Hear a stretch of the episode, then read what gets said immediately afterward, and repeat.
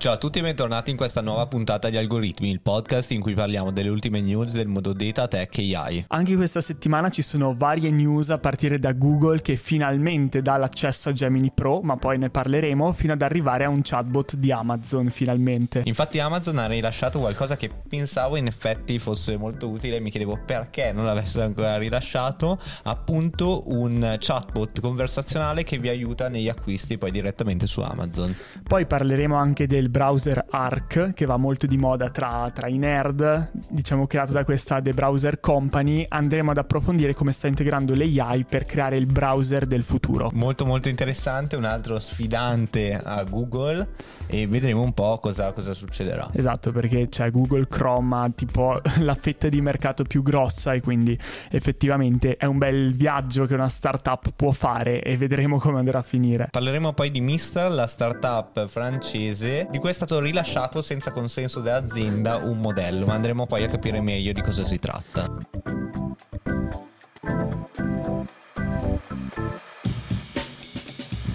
Io direi di partire proprio dalla prima notizia, quella del rilascio di Gemini Pro all'interno di Bard. Fino ad oggi noi non potevamo utilizzare Gemini Pro, era stato annunciato, eh, mi sembra, proprio prima di fine anno, fine anno scorso, con tutti i rumor, diciamo de- un paper un po' ingannevole, no? per far vedere che era più potente di GPT-4.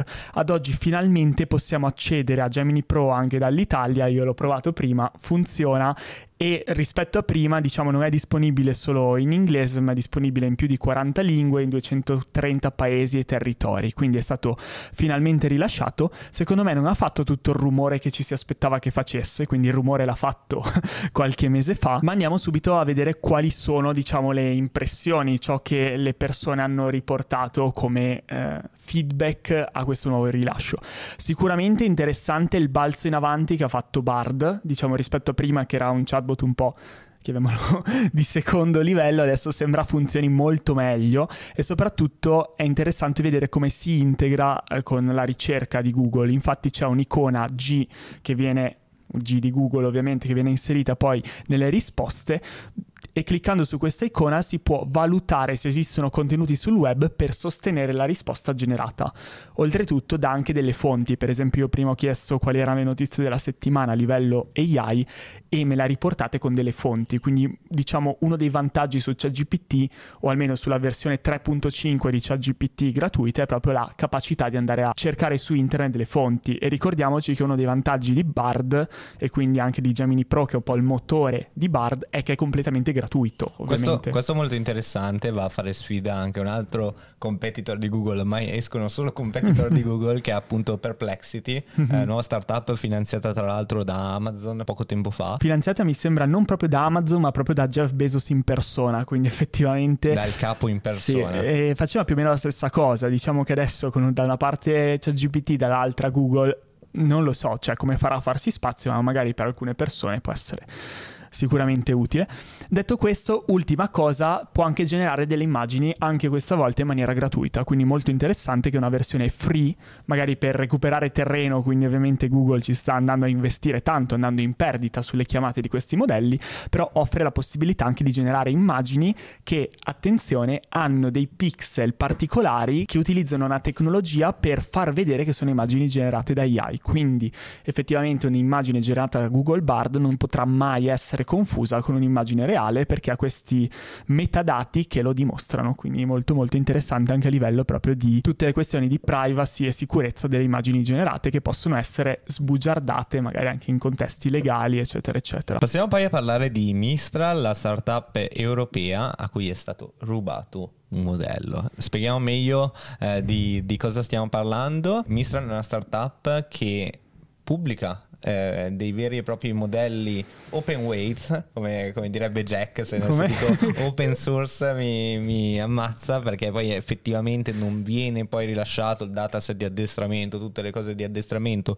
ma vengono rilasciati principalmente i pesi, quindi i modelli, e è stato licato un modello che si chiama Miku 170B. Cos'è questo modello? Allora, eh, è stato caricato eh, da un, un, utente con lo pseudonimo MikuDev su Hugging Face, una piattaforma molto famosa per la condivisione di language model open source, proprio il 28 gennaio. Da subito sono nate le speculazioni. Eh, tantissime persone dicono che l'hanno provato con un po' di fine tuning e ha delle capacità pari a quelle che ha GPT-4, quindi si sta iniziando a pensare che Mistral sotto sotto stia lavorando e il fatto che questi modelli vengano pubblicati open source potrebbe essere una grande sfida a OpenAI. Si pensa che sia una versione quantizzata di un, un loro modello, appunto Mistral quantizzato. Ah, ok, quindi il MiQ sta per quantizzato, ok. Esattamente, sta proprio per quello che è una metodologia che permette di eseguire modelli pesanti su macchine anche più leggere leggere. Sarebbe interessante se fosse davvero che questo modello rubato fosse qualcosa che Mistral non voleva rilasciare open source, ma magari integrare in qualcosa di non open source o qualcosa che poi dava a pagamento a livello di API. N- non lo so se magari questa cosa gli, po- gli porterà ancora più pubblicità. Potrebbe essere un modo, magari per sbaglio, di far parlare molto del modello e magari di farlo utilizzare, ovviamente trovando dei guadagni per l'azienda anche in questo modo. Il CEO di Mistral si è espresso proprio su su, questa cosa, su questo leak su mm, Twitter e ha detto che è stato un lavoratore di Mistral, una persona che lavora in Mistral, over entusiasta del, del, tutto che ha preso e ha, ha, pubblicato in maniera open source un modello quantizzato. Queste nuove aziende stanno facendo molto rumore ultimamente, eh, alcuni competitor di OpenAI stanno nascendo, OpenAI sembra silente eh, dopo lo scandalo che c'era stato, Sam Altman dentro, fuori, dentro, fuori, però secondo me latenti stanno lavorando, stanno lavorando, lavorando e come a una nuova versione di GPT. Sì, forse anche tutta la faccenda GPT Store è stata cioè doveva essere un bel boom, in realtà è passata in sordina, non ha spiegato come le persone potevano monetizzare le loro, le loro, GPT, quindi boh, non lo so, da quel punto di vista secondo me potevano vendersi un po' meglio negli ultimi mesi, però anche lavorare in silenzio per poi andare a spingere successivamente sicuramente una tattica che può essere sensata. Vedremo nei prossimi mesi quando uscirà la 5 se diremo che hanno fatto bene o male a non concentrarsi sul GPT Store. Detto questo, passiamo a parlare di browser. Infatti Arc migliora la gestione dei dei segnalibri dei risultati di ricerca grazie alle AI. Cos'è ARC? Ma Arc è un browser che anche persone in data pizza utilizzano, praticamente è un'interfaccia leggermente diversa e viene un po' venduto come il browser del futuro, nel senso avete presente quando avete, eh, come vedo sul tuo computer in questo momento Ale, mille tab aperte, Ops. tutte incasinate, non capite dov'è la roba che vi serve? Ecco, Arc invece che avere sopra una barra con tutte le cose mischiate ha sulla sinistra diciamo una lista molto ordinata di segnalibri, di app aperte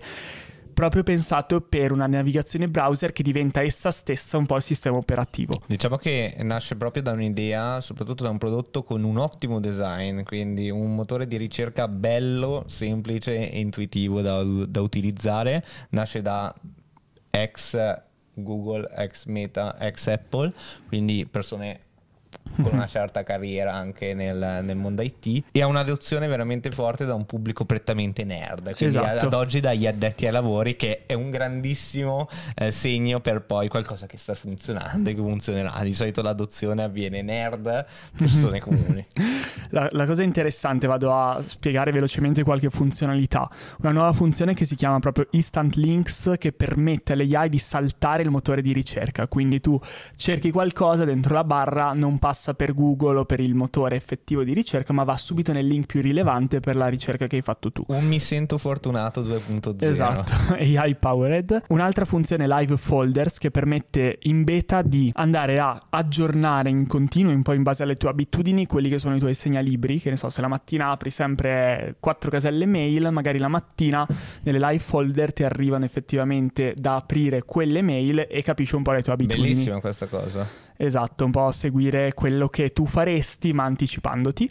Un'altra cosa interessante è proprio la possibilità di accedere ai link via mail. Spesso si capita di cambiare app semplicemente per accettare un link e tornare nell'app di prima o autenticazioni varie e farle in automatico, quindi senza passare diciamo ad aprire fisicamente una nuova scheda, ma il browser lo sa e ti aiuta in questo. Ultima cosa, Browse for Me, che è una sorta di evoluzione della ricerca che invece che andare a come prima scegliere il link più rilevante, crea un mix delle pagine web più rilevanti per un determinato argomento e te ne crea una personalizzata e generata dall'AI su qualsiasi argomento cercato. Quindi un po' un mix tra una ricerca Google e un modello generativo che funziona a quanto pare e che potrebbe, secondo il CEO, cambiare il modo in cui si esplora internet. Ma parliamo adesso del nuovo assistente di Amazon che è stato denominato Rufus, è un assistente allo shopping, quindi un assistente per i clienti addestrato su tutto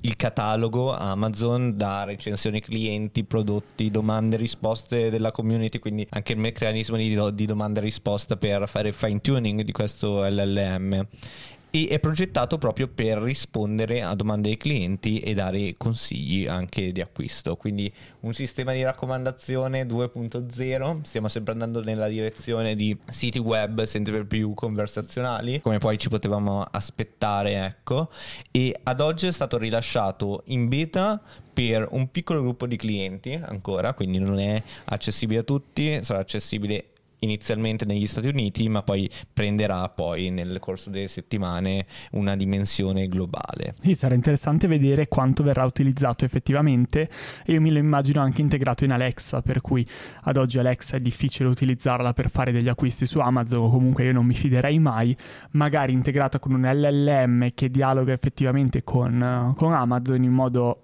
eh, diciamo più intelligente di come Alexa oggi funziona potrebbe aiutare a fare gli acquisti senza impazzire magari a cercare le cose specifiche ma in modo molto più guidato ma come funziona operativamente poi Rufus? allora non è di quelle cose bruttissime tipo quei segnetti del robottino in basso a destra eh, nei siti web ma funziona direttamente nella barra di ricerca quindi una scelta di design secondo me sensata quindi puoi porre direttamente delle domande all'interno della barra di ricerca che qualcosa di secondo me molto utile e che crea anche un feedback, quindi puoi anche creare nuove domande alle risposte che ti vengono date direttamente da lì. Secondo me qui un problema potrebbe nascere un po' per i commercianti in quanto un chatbot allenato da Amazon potrebbe magari consigliare dei prodotti che Amazon ritiene più vantaggiosi da vendere come quelli Amazon Basics e quelli che vuole spingere ovviamente perché sono quelli che sono prodotti da Amazon stesse rispetto a quelli magari delle aziende che potrebbero diciamo vendere su Amazon Amazon